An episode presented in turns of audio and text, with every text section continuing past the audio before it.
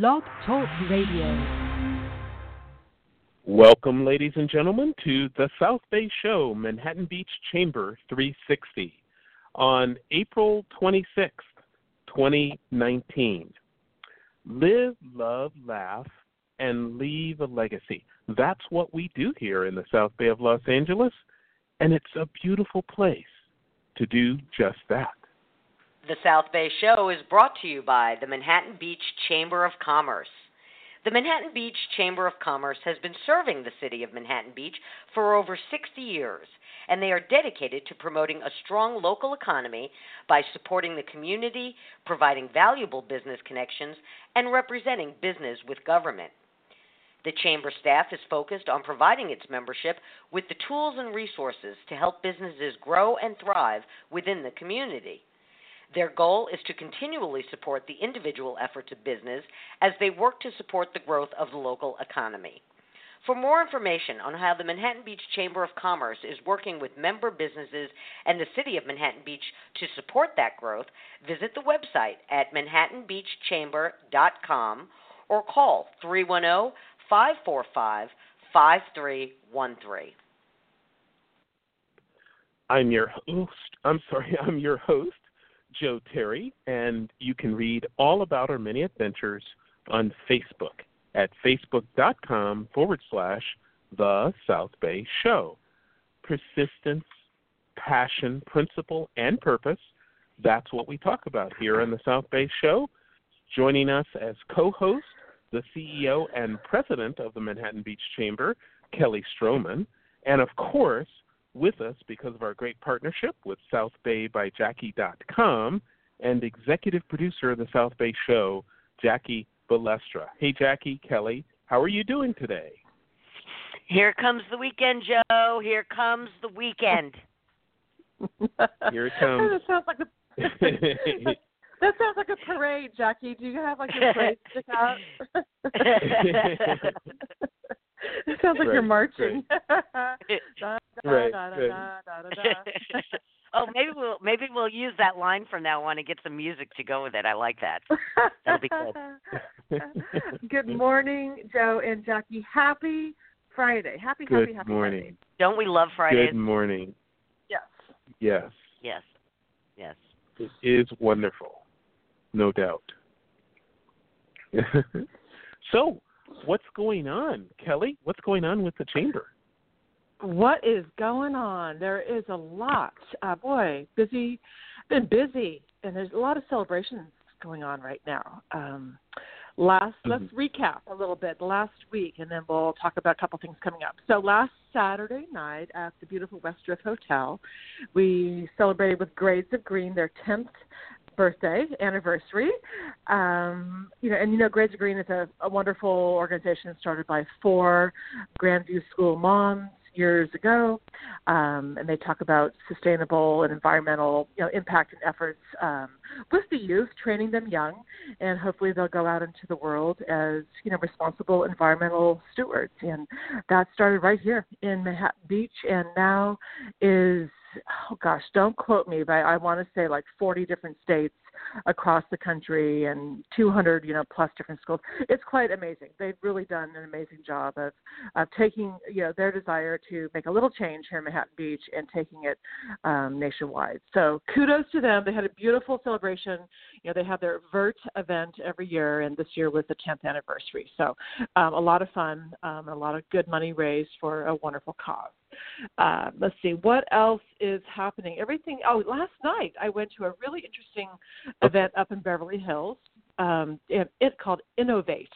Jackie, I don't know if you've ever been to that, but I, next year you need to go with me. Um, it is an amazing an event thrown by the uh, Beverly Hills Chamber of Commerce, and one of our one of our clients down here, Kim Ruggles, you know, who owns Kim Ruggles Events. Yes, she yes. was she was one of the event planners last night, so she had invited me to go, and it's kind of like um, uh, TED Talk meets South Bay, or you know, um, the speaker series, kind of. It's it's all about women. Um, last night, and they had uh, four different women speakers who told their stories. All these women are, you know, CEOs and, and creators of, of wonderful companies, and uh, we had everything from the president of KCRW on, who talked about uh, nothing but podcasts and, and what they do and, and how many there are. Well, guess fun fact. Guess how many podcasts I guess are registered right now, or you know, there are kind of on the radar in uh, the world right now. Take a oh my number. goodness, that that Ooh. that number's got to be. It's got to be like half a million. It's got to be huge.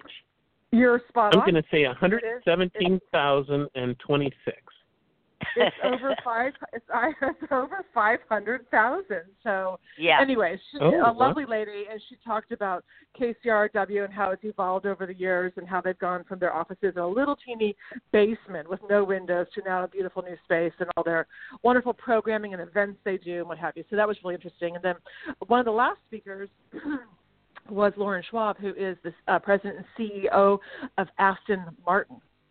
So Mm. very Mhm. uh interesting, you know, a woman in a very man's world, right? And she gave a lovely talk about it's kind of interview style are, you know, the talks. And uh she kept it real and and talked about, you know, moving over from England and uh, you know, the first six months on this big fabulous new job with Aston Martin, uh, finds out she's pregnant and that was not really in her cards. She never really, you know, thought she would, you know, have a baby. Her and her husband had chosen really not to go down that road, and lo and behold, of course, the minute she gets hired for this, you know, amazing job, finds out she's pregnant, and talked about really the fear of being kind of, you know, um, banished a little bit in a, in a man's world. Here's, a, you know, new CEO um, having a baby and stuff, but um, and then went on to talk about Aston Martin and uh, how she thinks it's the sexiest car on the planet, and I, I can't disagree necessarily, but um, really, really, the whole evening was fantastic and inspiring, and it's always nice to get out of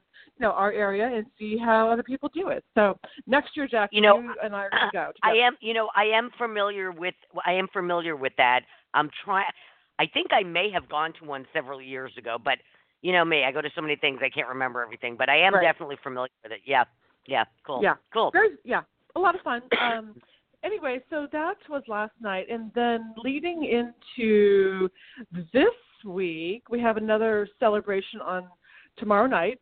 Growing Great, the other kind of you know organization started here in Manhattan Beach that talks about healthy eating um, programming Right. in you know K through 12 um, with the schools is celebrating 10 years tomorrow night, and so they have a big celebration up at 72 and Sunny, which is a wonderful ad agency, has a beautiful event space up in Playa Vista. So that's tomorrow night, and uh, Chef David Lefevre, Right. of course, is you know the superstar chef that creates an amazing menu and lineup. Just really, really fantastic. Uh, next week we have a couple chamber events. Uh, Deanne Chase is doing our lunch and learn on Wednesday, 12 o'clock at the Belamar Hotel, talking about you know branding and how to stay you know legally correct uh, with your branding and marketing efforts.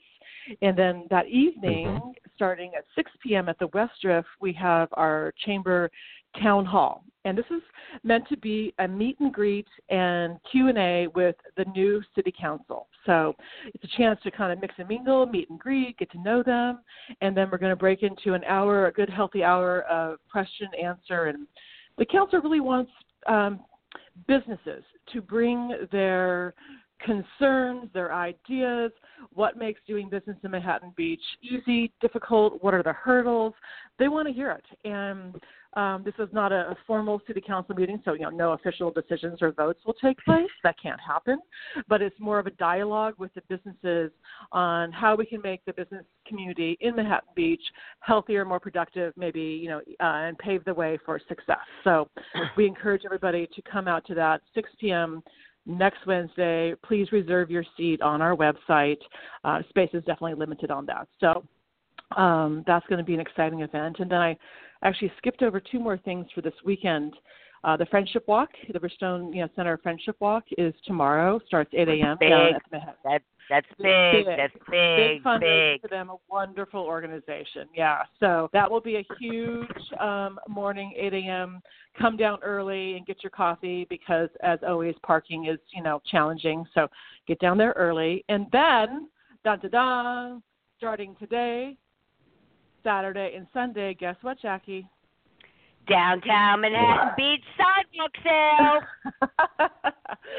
exactly. Uh, the sidewalk sale, you know, big time fan favorite. 75 plus stores. Oh, you know, it's big. It's big. It's big, 75% Kel. off. Seventy-five percent off. I, I mean, it's unbelievable. It's and and and it's a thing. It's a scene. It's a scene. You know, but I mean, the prices are. The prices are amazing. I scored, you know, and it's it's all the stores. It's the small um boutiques, you know, it's the gift stores, it's the designers, uh, you know, some of the spas and you know salons offer things, also product, and then it's you know the the big stores also. You know, you have um whatever Marine Layer, Trina Turk, um, Free People. They offer things too, and I'm telling you, you can score. I Oh, I know. At the January sale, I was like, "Whoa!" Um, really, really Don't- fun. And don't of even course, get- men's Don't, don't even get me started on Margaret O'Leary. Don't even get me started. You know, there Yeah. there are these fabulous shops down there. Um, a little pricey, you know, stuff that you know. I'm like, Yeah. oh, I would never spend that much on a sweater, but uh during the sidewalk sale, you can get that sweater for an actual realistic price. So, uh, yeah, very, very, very exciting. Margaret O'Leary is known for their beautiful cashmeres, and I agree with you. Yeah. They are they're tough on my little budget too, but when you hit a sale like this, it is the time to go in. And um, anyway, Mhm. so super exciting. Uh, the sale starts early this morning. You know, most stores open at ten. Some will open a little bit early, and it goes through Sunday evening. Um, of course, you know, early bird gets the worm. So if you want the right size and the right the right color and pick, you know, I would advise you know going today or tomorrow. Um, Well, not that it's I picked wish- over by Sunday, Mhm. but but definitely go down early. I wish we didn't say anything. Now everybody's gonna go. Darn it. Yeah. Darn Darn it. oh well. Hmm. Oh well. Gosh. Anyway, so um Well- gosh, always always busy, always a lot to do. Um you know, the the chamber is doing great things and um it seems you know, it's spring and summer uh, gosh, almost upon us. It seems like, you know, everything is just, you know, bursting at the seams. The wildflowers continue to be gorgeous on the green belt and everywhere else and what a beautiful time of year Mhm. it is. It is. And you know what I just did last night? I was I was working late last night. I just posted uh all of the summer concert series except for one. I Mhm. don't have the El Mhm. Segundo poster yet for their concert series, but I posted Polliwog and uh Mhm. The Pier and uh it, it- you know every everybody's got summer concerts so I I posted most of those last night. So you know summer is right around the corner when I start getting those schedules. Mhm. So that's exciting stuff. Yeah. Mhm. Well, and that's a perfect transition into our guest because guess what starts if it hasn't already started? It's go- it's it's imminent and it's one of my favorite signs that I see driving down Sepulveda when I see, you know, we have cherries. Cher- cherries are in. I like, you know, sharp right into the parking lot and go. So there's your transition, Jackie. Go for it. There we go. There we go. That's okay, perfect we have a we have a returning guest this morning, Barry Fisher, founder of Grow, and that's all capital, capital G, capital R O W, uh, a fresh market located in Manhattan Beach. Now, Barry entered the produce industry shortly after finishing college with a position in the export division of Dole Citrus. After leaving Dole, Barry worked for two private produce export companies before opening his own company, M&B Produce, uh, Produce in 2003. Now, M&B Produce focuses on select commodities which are specifically exported by air. These commodities include asparagus, strawberries, blueberries, raspberries, blackberries, peaches, and cherries. Uh, cherries represent the majority of M&B's export business and are shipped to Japan, Taiwan, Philippines, Indonesia, Singapore, and all these other. Why? Why are they going to them? Why aren't we keeping our cherries? That's there's something wrong with that. Um, anyway, in 2005, Barry and his wife Kathy opened Grow, uh, the produce shop in Manhattan Beach, and the idea was to offer superior produce at normal retail prices and source produce from many of the growers whose product Barry exported. Now, the model quickly adjusted due to customer requests for meat, fish, wine, cheese, uh, select gro- groceries, and artisan bread. Now, the little produce shop turned into a specialty natural market. Now, in 2015, Grow expanded its footprint by assuming their neighbor's lease, and later on in the year, Grow opened their second location in downtown LA's Art District. Now, the location was modeled after the Manhattan Beach shop, but also included a full kitchen, which enables them to offer prepared food and grab and go salads. Now, Grow's growth has been directed by two principles listening to their customers and always looking out for new and innovative healthy items. So, uh, as as as uh, Kelly mentioned this morning, we're going to discuss the uh, the cherry season, uh, Grow's new delivery service, and some of Barry's adventures in produce over the last 13 years. Welcome back to the program, Barry. We're so glad you could join us this morning. Thank you for having me. I'm really excited, and that was a perfect transition. Um, hey, the reason all those cherries are going to are being exported because um, the best cherries are usually exported, and they, most of the best produce is exported, and that's why we open grow is to bring those that quality uh, to people here in the South Bay. Why, why is that? Why Mhm. are why is the best produce uh, exported? Why? Um, a couple of reasons. One, um, they'll pay the price for the for the quality. Um, two, you have to um, fun- factor in the transit. So you need a stronger piece of fruit to make that transit, because when you fly by air, you're breaking temperature. So uh, you need a Mhm. strong piece of fruit, and um, and also there's there's more of a fruit culture in Asia than there is in the United States. So that's a larger part of, of the normal diet, and um, I think there's more of appreciation for quality of fruit than we have in the United States on average. Mhm. You know, my my Well, family that is grows wrong. citrus, and my it is wrong. My, my my family grows citrus in the Central Valley, and my mom's big thing was like, oh, with this kid, you know, money doesn't grow in trees. Money doesn't grow in trees. I'm like, yours does. Yeah, it You does. know, it's, uh, you're a grower, and and you and you gotta you know this you gotta take pride they do take pride in what they do but um i don't think people appreciate the work and the risk and everything that goes involved to put up that product and um and so when we had grow go ahead i'm sorry about that No, go on. Uh, I, I just I just yeah. wanted to emphasize that word risk. Farmers and Yeah. risk.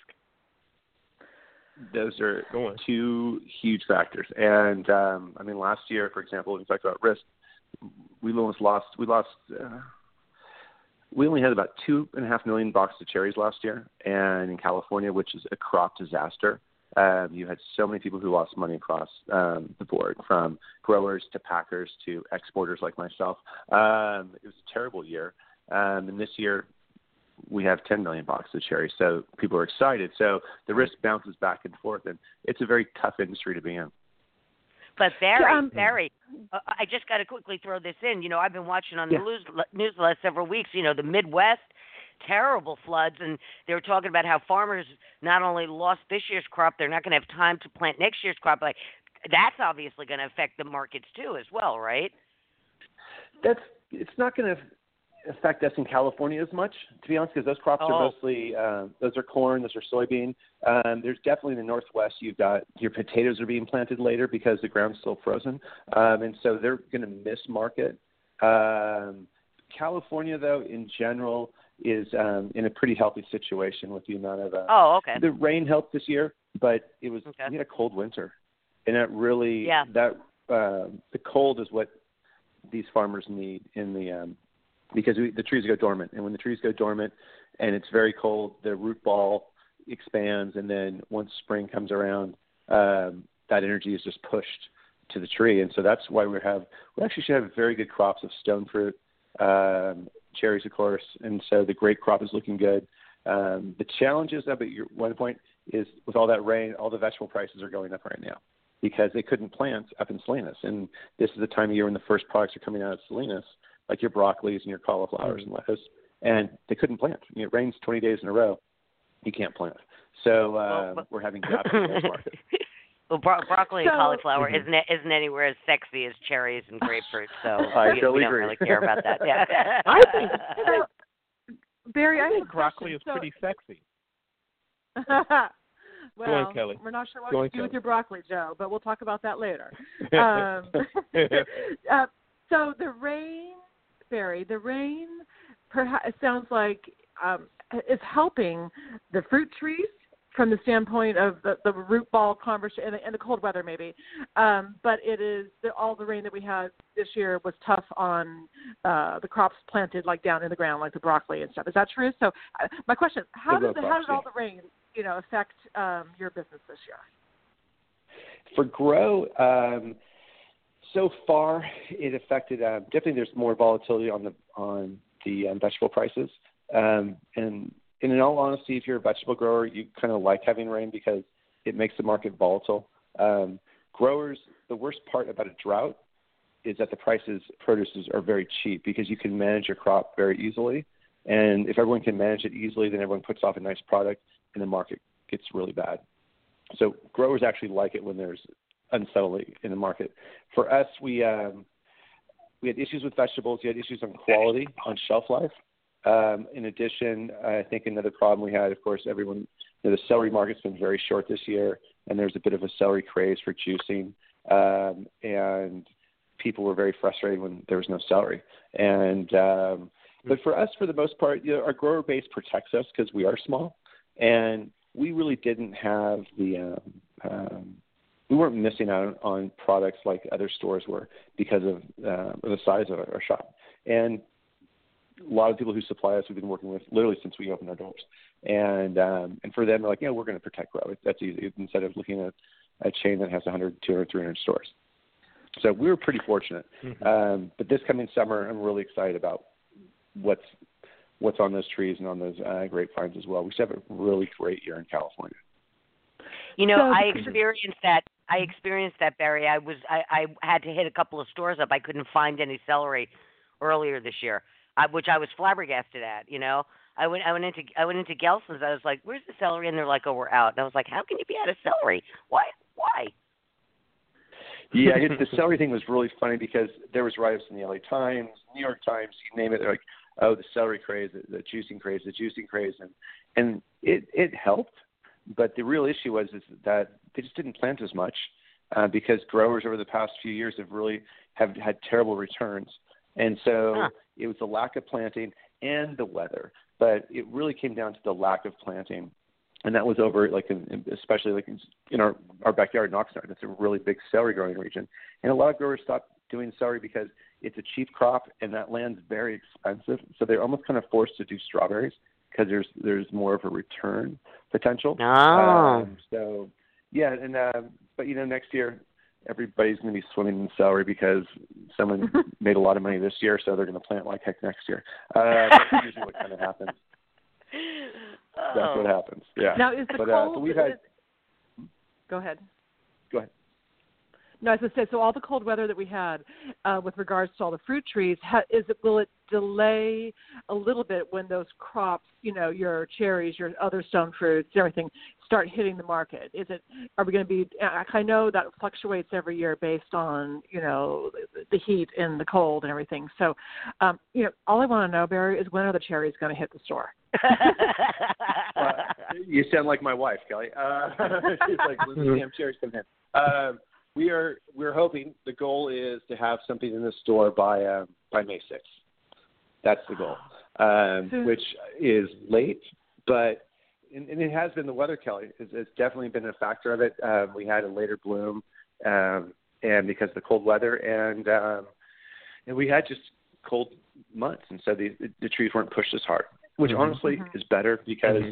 the big problem we're going to have this year is that the um, we have a big crop, and that sounds to most people like, oh, we have a lot of cherries, but to me and to grow, uh, to my export customers, when you have too many cherries, you have a lot of small cherries, and and we're all about large fruit to grow, you know, because mm-hmm. the larger fruit definitely, typically, definitely tastes better than something smaller. Uh, you're not eating pits and skin; you're eating actually mm-hmm. cherry flesh instead. Um, and so, uh, that's going to be a big challenge. And a lot of growers are personally very nervous about how many cherries are on their trees.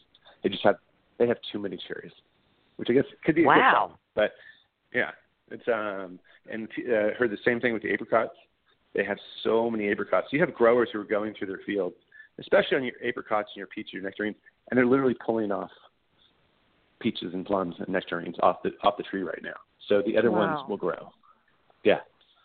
Yeah. So uh, but, uh, the cherries, I'm, I'm really hoping to make six. It depends on quality. It, that's always the big thing. And um, and we have a lot of different varieties in California now than when Grow first started. And so there are cherries being picked right now in uh, around the uh, around the Fresno area, but the uh, the variety is actually it's pretty terrible. And if you talk to, about half the packing, honestly, half the packing houses in California won't even pack it because they don't want to sell that cherry because they hate that being the first cherry their customers get because then their customers get very mad at them. So it's really kind of a um, you know, a lot of people are saying these guys should be investing in chainsaws, uh, not water, and just take all those trees out. Uh, but that variety is probably popping up in some stores now, and, and there's a few other varieties that are coming. But we typically try to start with the Brooks variety, and it's mm-hmm. it sizes well. It's a sub-acid cherry, so there's not it sugar doesn't have to compete with the acids as much. So it's it's um, a better eating experience typically. And we just think it's a really good way to start the season. You know, give them something good. You know, have mm-hmm. them come back. You know, that's mm-hmm. what we try to do. Is you know, we're not, especially when it comes to cherries, we we want people to come back because they had a great eating experience. We don't want them to come back just because the price drops. You know, that's what I think a lot mm-hmm. of people see. Like, oh, now our cherries are two dollars cheaper. It's like, okay, but how do they eat? You know, you market with quality and flavor. I mean, that's what I think most people expect out of a cherry, but a lot of retailers don't do that, and um, some are coming around definitely. But it's um, you know, we want you to go out in that car, take a couple cherries, and go right back in. And I'm gonna say I'm going to buy another bag. And uh, yeah. and when we when we first the first the first day we had first weekend we had cherries at Grow. Um, I had sent two boxes down to the store, like on Wednesday, and Kathy pack, hand packed them all, and they were ten dollars a pound. And um, Josh, who was managing the store with Kathy, he said, "Oh, don't put too many out." And she's like, "You don't know; these are all going to sell." And we had a small display, but we had a sign that you were talking about, Kelly, that mm-hmm. was coming to the store on Friday and saying, "Best cherries in America." And I said that because I live in Stockton for 40 days, and I know where the best cherries are. I actually moved up there May 1st this year. So um, I'm literally packing those cherries by hand on the packing line, making sure they're perfect. I pack up five boxes to go down Friday, and they um, and that was hmm. about 100 pounds of cherries. I put them on a tr- have a truck going down to uh, LAX where they would drop off and then the store pick up. And so these are perfect cherries. I hand packed everything into this box. I go into the He's killing me. ten o'clock at night. Ten o'clock he's at kill- night. He's killing me. they, he's killing me. The truck he's killing didn't me. The truck didn't win. Wait, and yeah, so let me tell the you truck something. didn't win. Yeah. uh, Okay. Why do we not have cherries sitting in front of us right now? We, we, we, there should be a rule that we don't talk about food unless we have samples to sample while we're They're not talking ready about yet. They're This- this is killing me. I think it's a good idea. Plump flesh that he talked about. So um, I don't know. I think I've told Barry this, but I grew up in Sacramento, and my you know my father is an old a farm boy from Georgia, so fastidious about all of. And we had a huge property that we planted our own garden, every vegetable except for lettuce uh, on the planet, and we had a big orchard in our backyard. And my bedroom window uh, looked right at the Bing cherry tree and the cling peach tree. That's my bedroom window. Got to look at both of those things. So I would watch our Bing cherry tree until until it was ready. And my father, being as fastidious as he was about every crop um, on our property, he would not let us touch you know, the Bing cherry tree until pretty much Memorial Day weekend every year. Now, uh, we also know that weather has changed and things get hotter and colder differently than they did, you know, 30 years ago.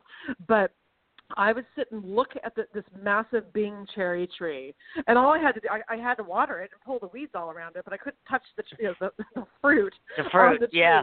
until Memorial Day weekend. That was in, in our case, you know, in our yard, that was the prime when the cherries were absolutely ready to, you know, to rumble. And I would, I think I'm going to label myself a cherry snob because I grew up with these cher- Bing cherries that were huge.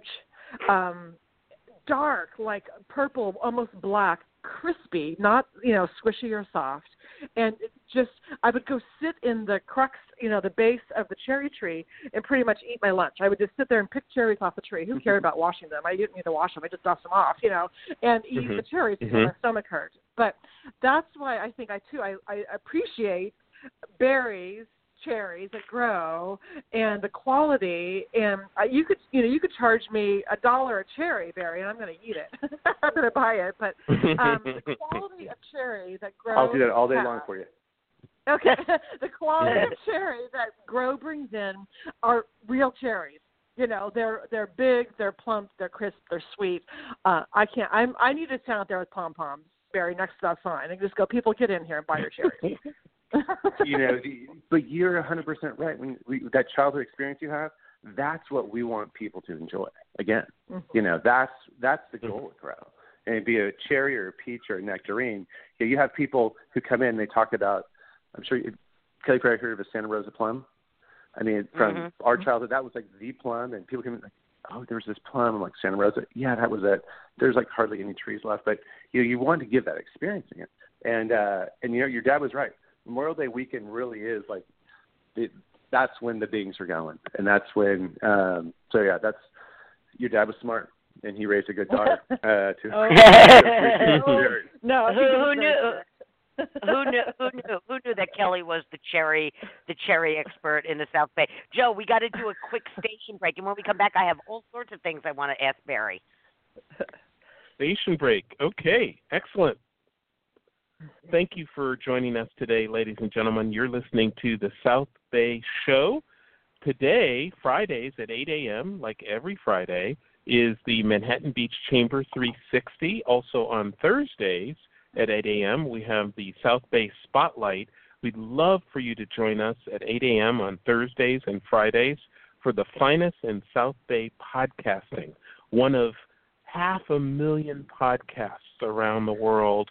We we believe it's it's hyper local, it's interesting, it's fun, and then we have these great businesses such as uh, Barry Fisher's Grow that we talk to. You really get to meet these business owners and really understand how their business works right near you, right in your community. So join us every Thursday and Friday. We hope to see you, and uh, please share this with your neighbors and friends. Now, what are we going to discuss next?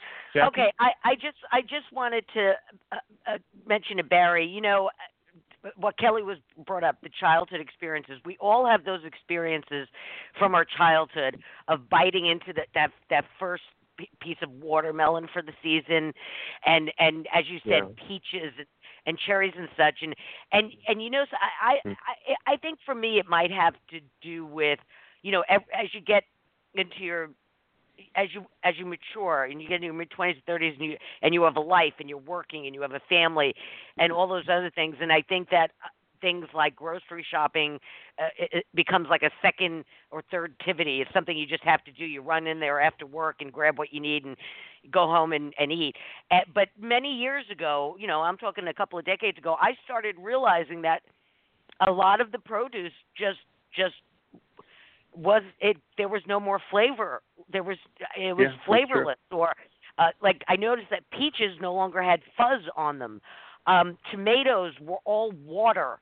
There was no meat in them. And and I like to cook, you know, and so so as somebody who spends a consider, you know, I cook every day, uh, five nights a week, so I spend considerable time in the kitchen. I think about what I'm cooking, and as I said, a couple of decades ago, I, I recognized this, and of course, then I then I learned about things like GMO and you know all this mass production and stuff. You know, if you're not in the business, you know, how do you know this stuff? But anyway, I don't have any qualms about spending that extra money on a tomato that tastes like a tomato or a peach that has fuzz on it or you know it, like like now they have all of these i don't know if they're new or if they're just new to me but these new varieties of oranges and citrus like these sumos that have so much more flavor than than than the navel oranges. It's it's just amazing to me but but we we have to pay a premium for them because the mass producing have just they've produced all the flavor out of them. You know, it's I think a lot of what we, you're talking about, especially with the stone fruit. I think we saw it really in the stone fruit first 20 years ago, and that's really when I was I was in in the deal for about five years at that point, exporting, and a lot of um, what drove that those varieties and that type of uh, experience was really the retailer, and the retailer wanted something that was strong, something that wouldn't break down on their shelf, something they could sell, and that worked. Mm. And you know, I talk to people and they say, "Well, you know, I buy these peaches; they never taste good." I'm like, well, why'd you buy them? you know, so it's every well, time you buy a peach, it doesn't taste good. You validate that model, right? So I'll yeah. keep doing it. But now things are getting a bit better. You talk about the sumo, that company. Um, it was. I mean, I, I would like to take um, say this is my family, but it's not. It's another Fisher in the Central Valley. Um, they basically wanted they searched the world to try and find something different because of exactly what you wanted, Jack. You want something delicious to eat, and they found that variety in Japan, and it was a cross between a Japanese Mandarin and a California navel, and it was not genetically modified. They just they just uh, crossed the pollination. They came up with that piece of fruit, and it's dynamite. And and people are paying more for that, and I think retailers see that, and so they're looking for new things because they want their their customers to be happy. But it, it, it's tough finding those things out there. It really is. Well, again, it was the same thing with the plums. Like I stopped eating plums years ago, and I, I discovered pluots, yeah. which have more mm-hmm. flavor. They they they ripen better. Like I, uh, I saw some plums out recently. I bought them. I bought a couple of them. They never ripened. They they were just hard, and then they they just got brown and shrivelly. They never ripened up. Um, so yeah, no, who you know who know who knew you know again unless you're in the business unless you're a farmer or an exporter like you or or or like a professional cook or somebody that spends a lot of time in a kitchen and is paying attention to what they're cooking you don't know this stuff you know barry it's it's so it, joe i always tell joe and kelly every week we learn something new on this show uh, you know regardless of the topic mm-hmm. we always learn something mm-hmm. new something i learned several years ago was you know you were talking Barry you were talking about how much rain we had this this what I learned a few years ago from somebody was about um, how the drought um, you know we always think of drought as water not getting to the roots in order for the tree to grow but another aspect of it is that when you don't have regular rain the dust builds up on the leaves and so it doesn't allow photosynthesis to occur so you get smaller fruits, you know, not not not as beefy. I, it's just it's just amazing how much how much we learn about this stuff. I mean, you know, we're not farmers. I think well, the Central, Joe, yeah, the Central Valley says that they they feel that due to dust issues and um, smog issues in the Central Valley, that they probably lose about ten percent of their crop each year. Yeah, just yeah. wow, those two things. Ten percent. Yeah. Wow. I just learned that. Yeah. So I, Barry, I just learned that. Barry and I have been interacting in the food space since uh, the end of 2016 when I first started uh, growing microgreens uh, for uh, you know microgreensla.com, and it's been an amazing journey, but it's a difficult business to really get established. And now I see that a, a TV actress Zooey Deschanel is now in the business of helping people realize better food in their homes with her own business. Her and her husband, uh, Jacob uh, Pechenik, are uh, created a company called Lettuce Grow. LettuceGrow.com, and they live in Manhattan Beach. And uh, I actually have run into Jacob before on the on the food circuit. He's he's very um, um, sort of uh, involved in the LA Food Council, and and they're they're both big advocates for Growing Great, which uh, Kelly mentioned earlier, a great organization here in the South Bay. Barry, what is the the state of things in terms of uh, do you see that more people are becoming aware of where their food comes from? I think it's going backwards. I think that when we opened really? the shop, you had Food Network that was really pushing ingredients and these questions, and people were asking they wanted to know where product was from. They wanted to, they we found customers were a lot more interested, not interested, they were um, they wanted to be informed, and I hmm. think that's kind of changed. I think that um, at first, I mean, I had a conversation with Kathy um, literally a few weeks ago, and just I, I think it has changed. I, I and I think that's something that people shouldn't walk away from. When the GMO issues were coming about, I mean, Grow was the first store in Southern California to we we labeled everything in the store if it was if it was genetically modified, um, and then we slowly got rid of those items. Um, that's when I think people really really at the peak really were thinking about their food, and then when that law didn't pass, things really kind of started to um, to pull back again, and and it's too bad right. because you, you really should care about what's going in your body. I mean, it's, Wait, um, why? Why? why exactly? What's what's really troublesome, and we see this, and I, and I talk to growers about this, and I talk to not just farmers, but to artisan uh, people who do nut butters and things like this, and you know they say, oh well, why does this cost so much? And you're like, well, it's 100% organic. All this labor went into it. Oh well, that's pretty expensive. And then they get into a ninety thousand dollar depreciating car, and you're going. So you're going to invest mm. in that vehicle that's depreciating instead of your body. And so to me, it's a, it's you know I had a conversation with an employee at the shop yesterday. Like, what's the cost of eating healthy? And and people they look at the sticker like, oh well, the organic broccoli is two ninety nine, conventional is a dollar ninety nine. You know, it's it's expensive, but what are the long term benefits for you you personally, for the environment?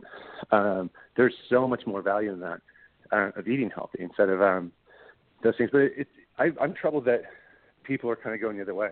And um, we, we, I know Joey has a, a podcast as well that she pushes. Uh, she talks about just did one recently about bread, which was very very good too, and why bread's changed so much. So I hope people mm-hmm. start going backwards again and really are caring more about those ingredients. I am so surprised to hear that because I would think, especially in Southern California, where, you know, as goes California, goes so goes the world. You know, I mean, it's always been a health-based culture, you know, here here in Southern California. So I'm I'm really surprised to hear that. I, um, I'm not saying that they're yeah. not being health-based. I'm just saying they're not as concerned where that piece of healthy celery is coming from. Well, you know, yeah. let me tell you something because I just had this conversation with um, a very good friend of mine, uh, actually just last week. Um, uh, uh, Kelly and Joe know I've I've been using QuickBooks for 30 years, so I can tell you, uh, you know, I'm one of these budget freaks where I can tell you exactly how much I'm spending on on every yeah. line item for the last 30 years and how much it's gone up in percentages. Okay, um, I was an accountant in my my former life, so this is just my thing, mm-hmm. and um, I I noticed uh, uh, 10, 12 years ago that my food costs is only surpassed by my mortgage. I don't. I spend more money on food than anything else except our mortgage. Mm. And I mean, Can I ask you a question? Wow. substantially, substantially, yeah. You yes, you you you are special because you cook five Aww. nights a week. no, you are because you right six years ago all you get delivered to your house was pizza and Chinese food. Now it's everything is delivered right. to your house. Indy oh, Post can be right. delivered to your house. Everything. So people are they're not eating at home. You know, they're eating. They're, they're not pre- cooking like they used to cook, and that's where I think people are Hmm. getting away from the ingredients of what's going into things. Um, we have friends who order out four nights a week, and Oh wow. my Mhm. wife and I are going, "How can you do that?" I mean, I mean, I'm lucky. I married really well, and the best gift I ever gave my wife was Bon Appetit when we first got married, um, and she cooks amazingly. Um, we don't go out. We have some great restaurants in this town, no doubt about it, and we frequent them when we can. But I love cooking at home with her. I mean, she's amazing, and so, but that's you cook at home. And our food budget when we first were married, I said to my wife, "I don't care. That's not a budget item. We'll, we'll we'll spend Yeah. good money on Mhm. food. You know, Yeah. Save it Yeah, home. no, it's I, I don't know, Joe Joe, Kelly, do you guys do you ever do you ever look at the at at the at the sense that way, you know, like what you're spending on food compared to to other things?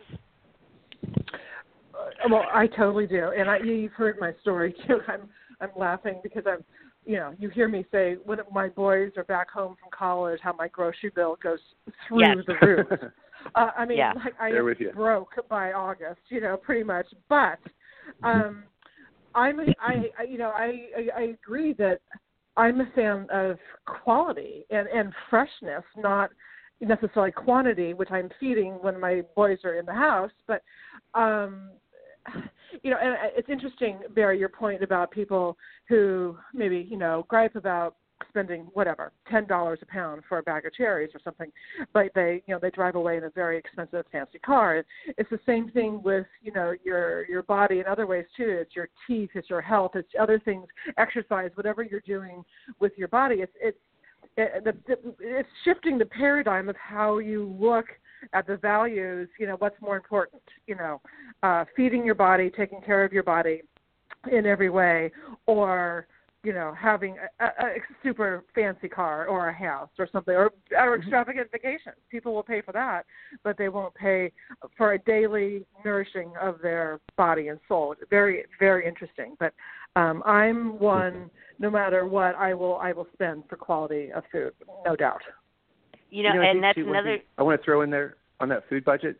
The big thing that Mhm. I think people there's two ways that they can save money. One, they they eat what they buy because they throw away twenty percent, and two, Yeah. eat less. You know, Yeah. we as a society eat too much. So if you really factor those two in, you could drop your food budget by thirty percent.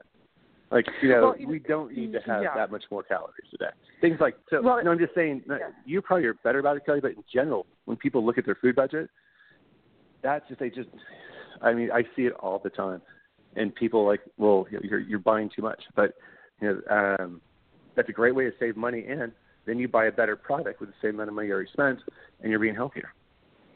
Well, it's funny 'cause Mm. I, you know, I, I mean, I people are like, well, Kelly, why don't you, you know, shop more, um, but, you know, let's just say Costco, okay, Bulk, at, at a big, bulk, big, yeah, at a big yeah. mega box when your when your kids are around, and I'm like, because a lot of it goes to waste. Exactly that, Barry. It's like I we can eat, Yeah. but when you're buying in that quantity, then you do have waste. And I'd rather go to the store every day or every other day, and for smaller, fresher quantities, um, than throwing away, you know, a large portion, of wh- whatever it is, fruit, meat, anything, cheese. You know, um, those are big proportions. So, um, Yeah. yeah. You know, uh, Barry, I never thought of that. What you mentioned about, you know, I know that for years there have been these PSAs about uh, families sitting down and eating dinner together y- several Right. nights a week. I, I know, I know that changed. I think, I think I grew up where we ate dinner every night at the same time with the whole family, and and Me I too. know that that that started to change. I th- I think pretty much in the go-go 80s. Um, and and I know that people are trying to get back to that, but uh, what you just said about, uh, you know, first it was fast food. You know, people would bring home pizza, and, and it, well, well, you know, if they were eating together at all, and uh, uh, you know, uh, fast food and pizza, and that, and then as you just said, now with all of these apps, people you can you can order out food from ev- any restaurant there is. You don't. It's no longer Chinese food and pizza. And and and Burger King. I, I I never even thought of that, but that's like an a, it, yeah, it's like nobody has the time to cook anymore. It's an It's epidemic. too bad. It, it it is because it's a great skill, and it's a great way to show your appreciation towards somebody. Um, I think cooking is really the it's such a selfless thing because you're trying to think of what the other people who are going to eat this food are going to enjoy. And um, our, Mhm. our my son cooks pretty well, especially for a 21 year old boy. Um, and he's gotten a lot of dates because of that in college. Uh, but you know, he it's he'll he knows how to cook. My daughter knows how to cook, and um, um, none of their friends know how to cook. And I'm sure they'll learn at some point, but they have no base. It's really kind of spooky, to be honest. Um, Yeah. And um, it would be nice if people were just you know instead of you know they would go back to say, hey, how about three nights a week we're eating together as a family and we'll make dinner as a family. Um, and those things, but it, Mhm. but it's tough. I mean, I've, our kids are both in college now, and and Kelly, you went through this. You have one someone doing soccer in San Diego tomorrow morning. The other one's doing basketball in in right. Santa Barbara. So it's like we're being pulled in so many different directions. It's tough. Yeah. Um, yeah. But um, yeah. Kids kids have too much. They have a lot going on. They're they're they're overscheduled, and uh and the parents have to keep them on schedule so that that's another big part of it how can you sit down at dinner every night if one's got basketball and the other's got soccer you know it's it is it is tough it is tough and and we're certainly not going to solve any of these problems on this show but it's always good to bring them to light but barry i understand that that grow you you now you now offer delivery service honestly we've been offering delivery service for over nine years so oh, okay, um, we didn't. yeah, no, it's uh, but um, which is fine. But I'm glad you brought that up. But no, so we we do deliveries. Um, if you order by midnight, it's on your door by 7 a.m. the next day. Um, and honestly, those first deliveries were basically people would call in and Kathy would uh, put the groceries together and then drop them off on the way home from work. So that was our first deliveries. Um, but no, so that's our whole plan now is like at night but you know we've had a lot of competition in our space, and so we're working on a platform to start doing two-hour delivery during the day as well. I mean, our, we kind of we look at going forward that we have to be anywhere and everywhere whenever our customers want us. You know, we can't well, have the luxury of just sitting there and waiting for people to come to us. Yeah, that that brings the next question because we've had this like grocery store renaissance happening in the South Bay the last I don't know six eight months or whatever, and you've got you've got Gelson's that opened up not far from you, and you got Lazy Acres a little further out, and there's more coming online from what I understand. How right. is that affecting your business? Well, um, Mothers was the third one they opened about three weeks ago. Mothers, um, yeah, yeah. It's um we we think honestly the first quarter of this year we were down twenty three point two percent in sales from the year before. So mm. it's been kicking us in the mm. teeth. And the thing is, just because there's a new grocery store in town, it's not like people are going to say, "Hey, I'm going to eat more. I'm going to have another 500 calories a day." It's just there's right, only a right. certain amount of grocery dollars in this in this community, and they're just being stretched out now. They're being redistributed, and um, you know that's um, that's how it goes, and that's what the market allowed them to come in. And you know, people come in saying, "Oh, well, Gelson's parking lot is empty." I'm like, well, guess what? Mine's not too full, uh, and, or as full as it was before. And, and as a small store, you know, if I lose 15 transactions a day to Gelson's and 15 transactions to Lazy Acres and 15 transactions to Mothers, that is seen. Oh, that's got that, it. Yeah. It's huge. So, and but what's what's tough? I mean, yeah, our sales are down, but you know, you also have to look at morale and so employees are like, okay, this is really slow, and so you've got to, you know, how can I keep them engaged? Um, and mm-hmm. so there's a lot of other things that are involved.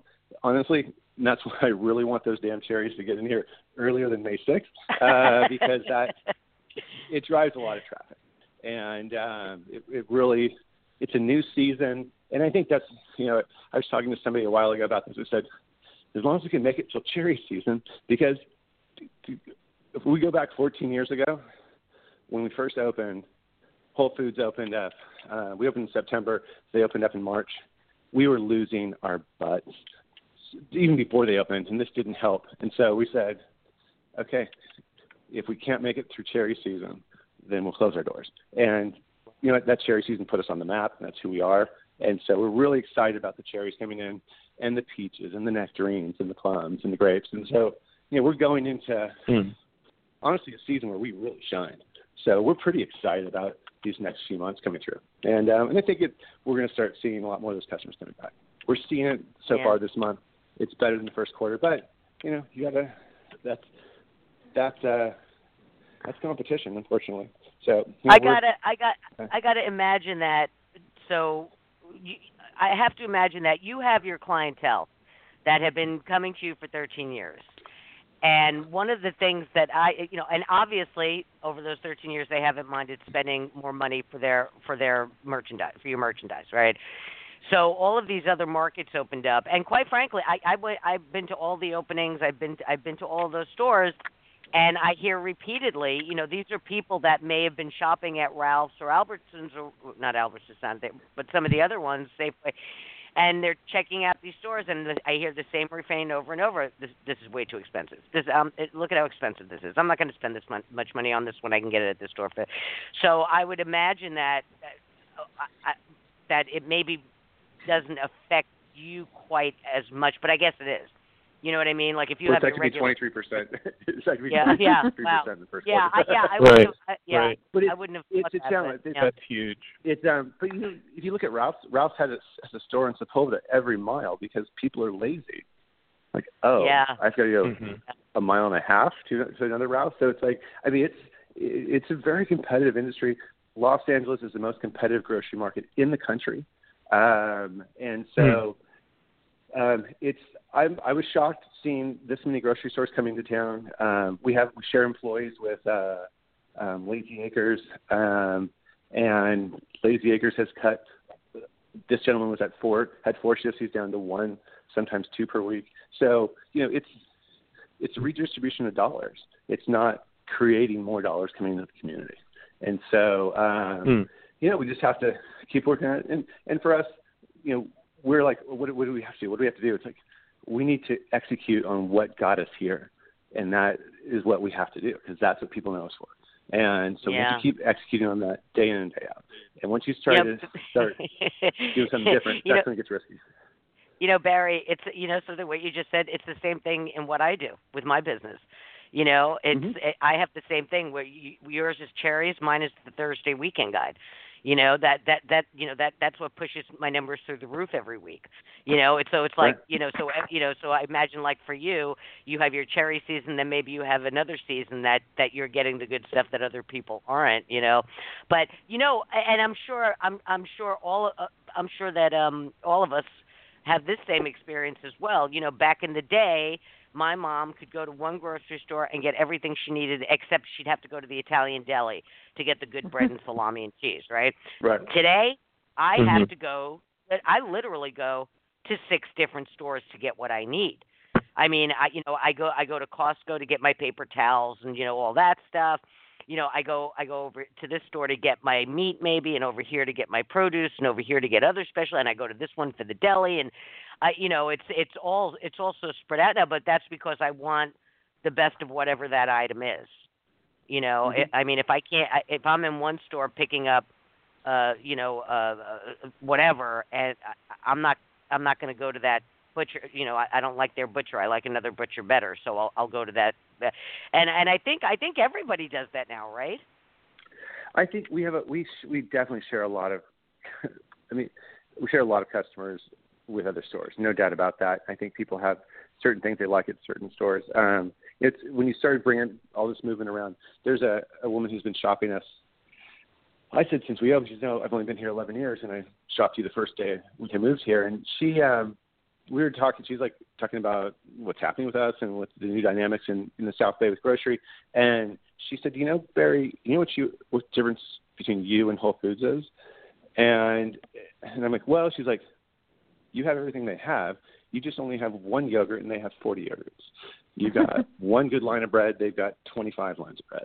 You know, that's like that's what they have to do to fill out their store. So so you have everything you need to shop here, and and she shops the entire store. I mean, and um, and so, but people do have that movement around. You know, I just um, it's it's it's difficult. Um, I mean, Manhattan Meats does a great job. They're good people, um, and you know, I think themselves and grow. You know, we're local stores, um, Picados as well. Um, you know, Mm-hmm. we're not that I'm we sorry. no one deserves a profit, but everyone deserves an opportunity to uh, to be checked out. And I think people are checking out everybody, and, um, we're really hoping, you know, by this time, is a year that you know, we'll be back to where we were um, the year prior, and um, and so and, I think that we have a good opportunity to continue to stay in this position uh, of a green grocer here in the South Bay. Um, it's important to Kathy and me, and um, you know, we're excited about the future. You know, we're there's things that we're working on to bring to market. There's new varieties of cherries. There's new varieties of stone fruit and grapes. You know, those are things that we've always brought in first. And um, I mean, you, you brought the sumos. Grow first store in America to ever sell a sumo. Right. Oh, I didn't know that. I didn't yeah. know that. Wow. Oh yeah, Well, well, my, my Yeah, goodness. and every you know, year- there- I. Go ahead. no, but every year that grow the growers give us the first pallet of the year. We always get the first fruit of the year from them, Wow. and we get the last. So Yeah. That this this is amazing. Again, something we learned. But um, and I have like a million other questions, but we're running out of time. time so Joe, you have to you have to you have to wrap this up for us.